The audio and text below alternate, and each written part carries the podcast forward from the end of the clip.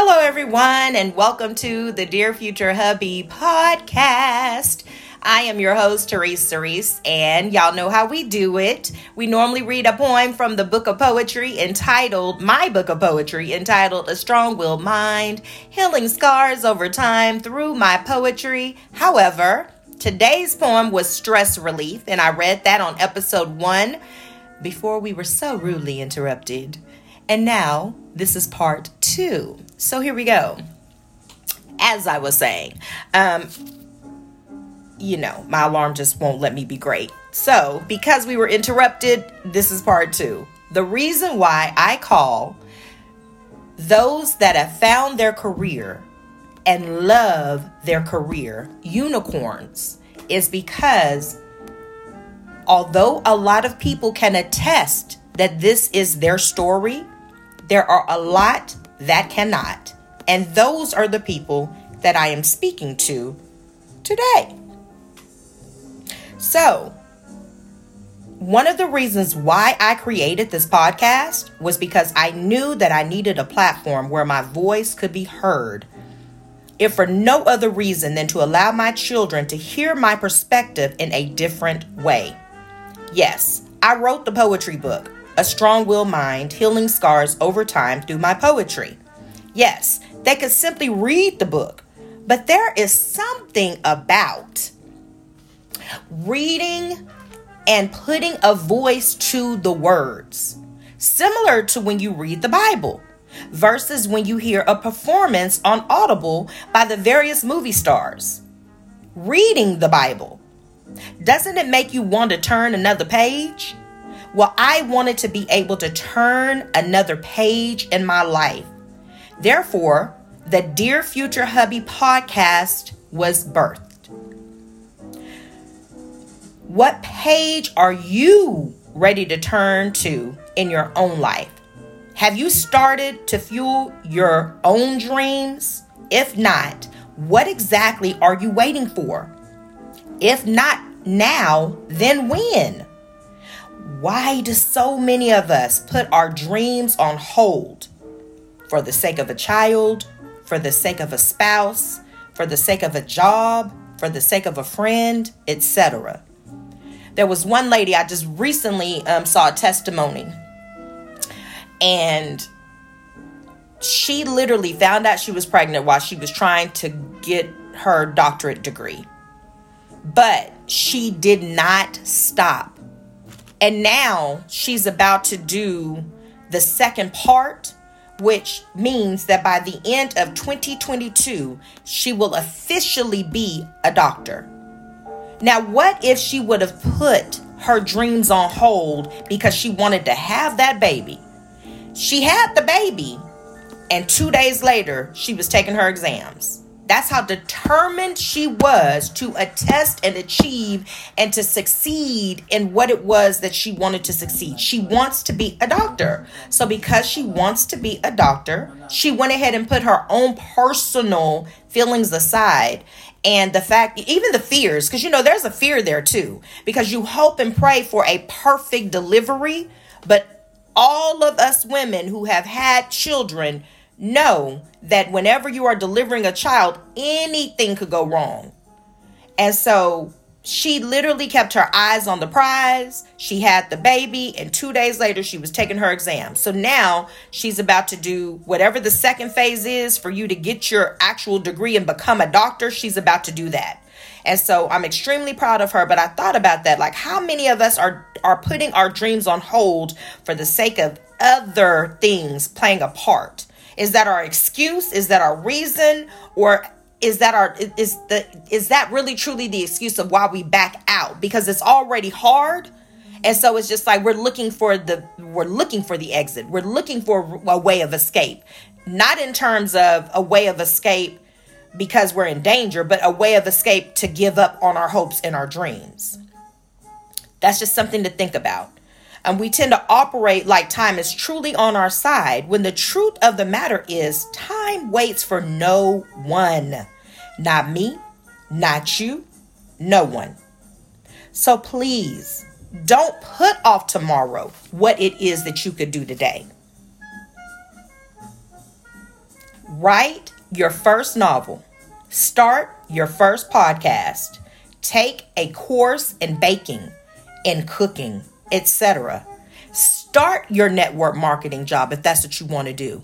Do something to create the income. Do something to do, like literally to pursue your dreams. Do something, whatever's required. Do it to get where you need to get so that you can live the life that you desire to live. Go back to school if you need to. Now, I know and I understand, trust me and believe, school is not for everyone. There are certain people that maybe school is for them and that's the avenue that they chose. I tried it. I literally have my paralegal studies degree.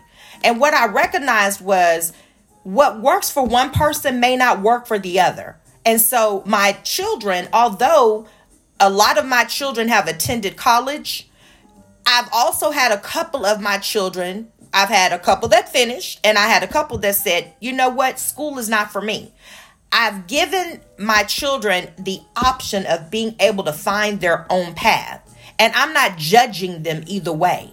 And so, one of the reasons why I've given them that option is because I understand that what works for one person doesn't necessarily work for another. There are multi billionaires, millionaires even, that didn't literally stay in school but they found their niche. They found their their dream. They pursued their dream and then they became multimillionaires. Not saying that my children want to be multimillionaires but at the same time i wanted to give them an option to be able to choose their own path. Now, if they end up going back to school, that's their prerogative. If they decide, okay, mom, I want to start my career earlier than what I, I initially thought I would, that's also their prerogative. I try to support them regardless of their decision. So, yes, for those of you that are just like, you know, I'm getting school beat into me, trust me when I say I understand school is not for everyone. But the way that this world is set up and how this world is set up, I believe that one of the reasons why school is pushed on a lot of people, especially people of color, is because having degrees, especially your master's degree, your doctorate degree, your PhD, all of that, it helps to open doors that may not have been able to be open had you not had that piece of paper. So, for some people, it's imperative that you get your degree so that you can enter into rooms that you may not have been able to enter into previously because you didn't have that piece of paper. I get that too. But if you need to apologize to that person, make things right before it's too late, do that thing that you've been putting off for entirely too long. What I'm going to tell you is what God told me. You've ran out of excuses. So just do it. Be encouraged. And please pursue your dreams unapologetically. So, this is going to conclude that part of my episode, but I wanted to read a letter to my future hubby, and it is dated May the 3rd of 2021. Here we go. Dear future hubby, life is truly a precious gift. I was watching a movie over this weekend. It was called Without Remorse starring Michael B. Jordan. And when I tell you, I watched that movie all of four times. And I took a different lesson from it each time. Yes, I watched it four times. Maybe part of it was because of Michael B. Jordan. You know, don't don't judge me. The other part was because the movie was just that good to me. Anywho, I digress. However, the one thing that remained consistent throughout my watching the movie was my appreciation for life. I don't want to give the movie away. However, what I will say is this it's important to tell those whom we love that we love them. So much can happen within a 24 hour span that it could literally change the trajectory of our lives. Maybe I've never met you, or maybe I have, but I have no idea that you are, in fact, my future hubby. Nevertheless, I love you. I know, I know. You may be thinking, but how do you love me and you don't even know who I am yet? Well, a part of why I know that I am able to love you is because I understand that God does not make mistakes. And because I will be a part of you, your rib. And because I already love myself, I know that loving you, the man whom I was predestined to be with, is something that is already within me to do.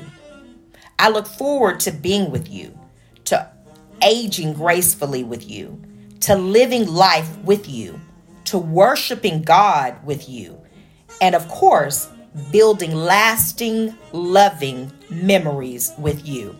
I love you. Love Teresa. So I hope that y'all have the most amazing, wonderful, glorious Monday. And do me a huge favor and thank you for your patience because this is part two. Because my alarm clock went off. But thank you for your patience. But do me a huge favor. Please take care of yourselves because there is only one you. Signing out, your girl Teresa. Y'all have a blessed one. Bye.